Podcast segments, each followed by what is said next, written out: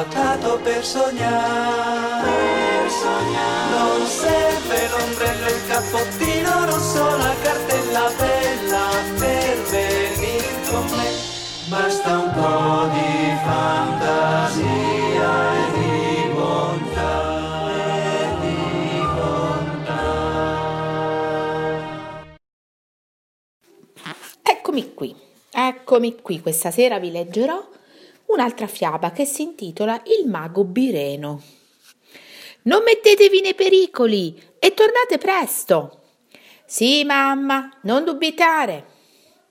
Paolo e Graziella erano già fuori del cancelletto e correvano verso il bosco.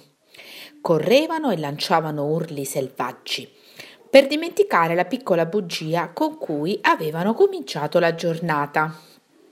Avevano detto alla mamma che sarebbero andati per More, non più in là del mulino.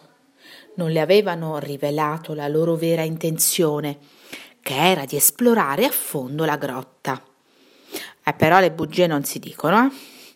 Ci pensavano da tre giorni, da quando una mattina, vagando sulla collina dietro il mulino, ne avevano scoperto l'ingresso, semi nascosto da un cespuglio di lamponi. Paolo avrebbe voluto entrarci subito, ma Graziella si era messa a piagnu- piagnucolare per la paura. Chissà come sarà buio, chissà che bestiacci ci saranno. Va bene, aveva deciso Paolo. Torneremo con la pila. Però te lo dico prima, se hai paura, statene a casa, ci verrò da solo. Un'ondata di grossi temporali li aveva costretti a rinviare l'esplorazione. Ma ora che il sole era tornato, ora che Paolo aveva nascosto la pila nel cestello destinato alle more, anche Graziella pensava che forse non sarebbe stato così terribile entrare nella grotta misteriosa. E se proprio mi verrà da piangere, pensò, stringerò la mano di Paolo e chiuderò gli occhi. Dopo il mulino bisognava abbandonare la strada che attraversava il bosco e prendere il sentiero della collina. Paolo, che precedeva la sorella, si fermò a raccattare un grosso bastone che gli servì ad abbattere le ortiche che crescevano all'ingresso della grotta. Paolo notò subito che in qualche punto le ortiche erano calpestate, ma non disse nulla per non allarmare la sorella.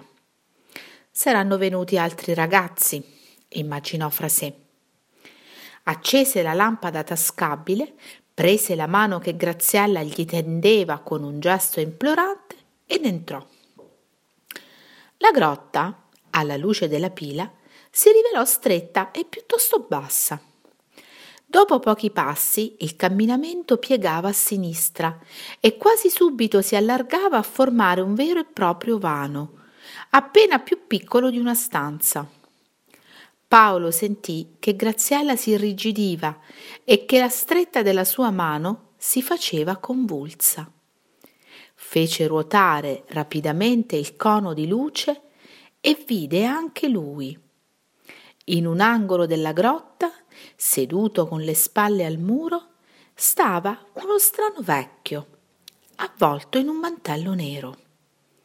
Ma la cosa più strana e terribile era il suo cappello, un cono nero trapunto di stelle d'argento. Cosa volete? disse il vecchio con voce profonda, rimanendo immobile nel suo angolo. E noi, eh, ecco, balbettò Paolo, eh, ci, ci, scusi tanto, signore. Eh, bambini, disse il vecchio, meglio così. Sedetevi. Grazie, rispose Paolo inghiottendo saliva. Veramente eh, la mamma ci aspetta. Sedetevi e fatemi un po' di compagnia. Non vi mangio mica. Paolo e Graziella si accoccolarono dove si trovavano, senza fare un passo avanti. Il vecchio ebbe un breve sorriso, ma subito riprese la sua aria triste. Lei abita qui? domandò Paolo. solo per dire qualcosa. Intanto aveva preso entrambe le mani di Graziella tra le sue per farle coraggio. In un certo senso abito qui, rispose il vecchio, ma sarebbe meglio dire che non abito in nessun posto. Non mi avete ancora riconosciuto? Su, guardatemi meglio. È vestito come un mago, bisbigliò Graziella nell'orecchio di Paolo, ma il vecchio la udì lo stesso. Un mago, sicuro, disse scuotendo il capo. Un povero mago di una volta. Vi posso anche dire il mio nome. Una volta esso faceva paura, adesso può darsi che vi faccia ridere. Mi chiamavano Mago Bireno. E con il mago Bireno io vi do la buonanotte. Ciao, buonanotte e sogni d'oro.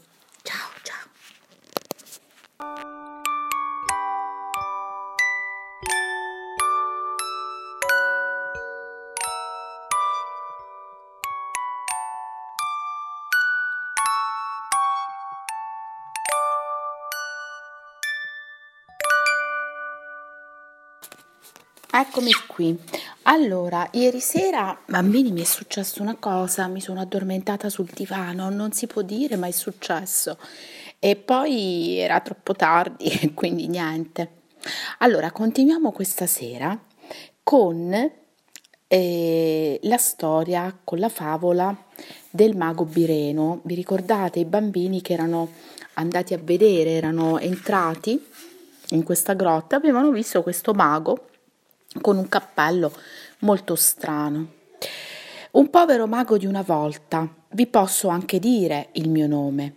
Una volta esso faceva paura, adesso può darsi che vi faccia ridere. Mi chiamavano Mago Bireno. Ah, ecco, disse Graziella. Allora è proprio un mago. Un mago, un mago. E sapete quanti anni ho? Ne avrà come il nostro nonno, credo, una settantina, disse Paolo. Ne avevo giusto 72 quando sono morto per la prima volta. Morto? gridò Graziella, ricominciando a tremare.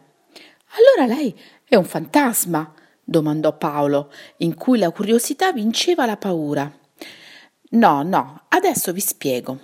Sono morto cinquemila anni fa, ma sono condannato a rinascere ogni mille anni, per qualche giorno, finché mi capita di fare qualche magia.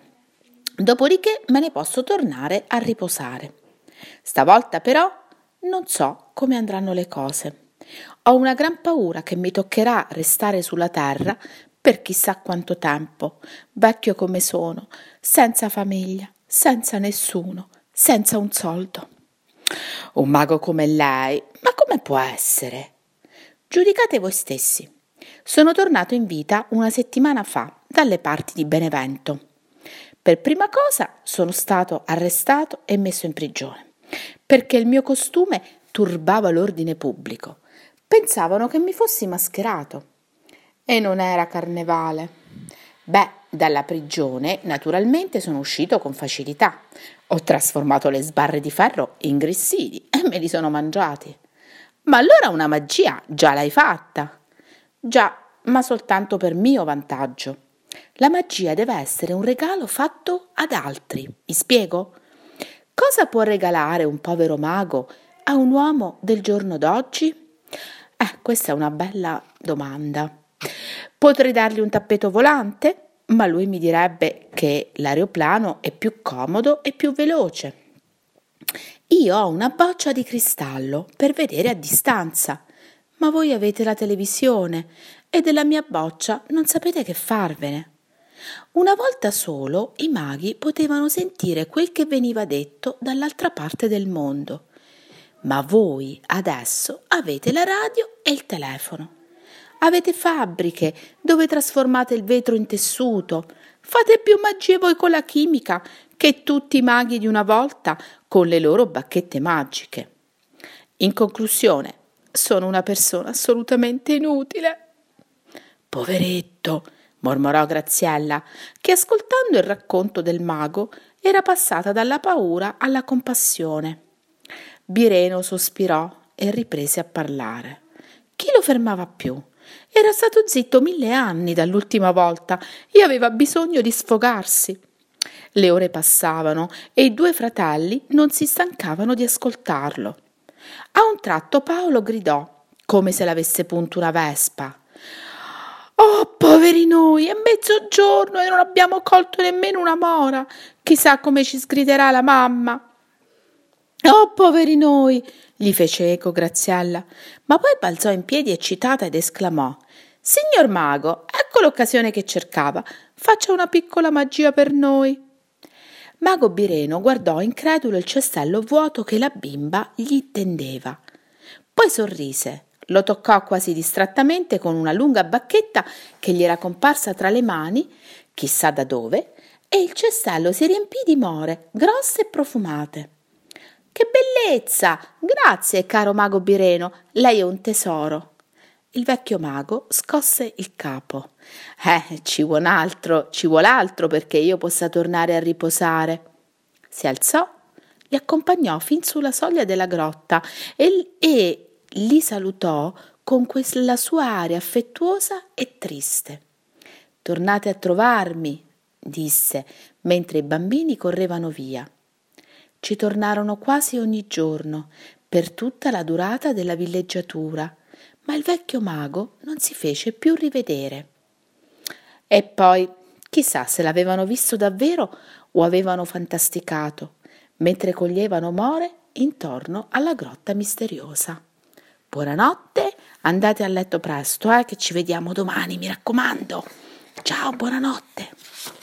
Finisce così, questa favola breve se ne va. Se ne va. Ma aspettate, e un'altra ne avrete. C'era una volta, il cantafiabe dirà, e un'altra favola comincerà.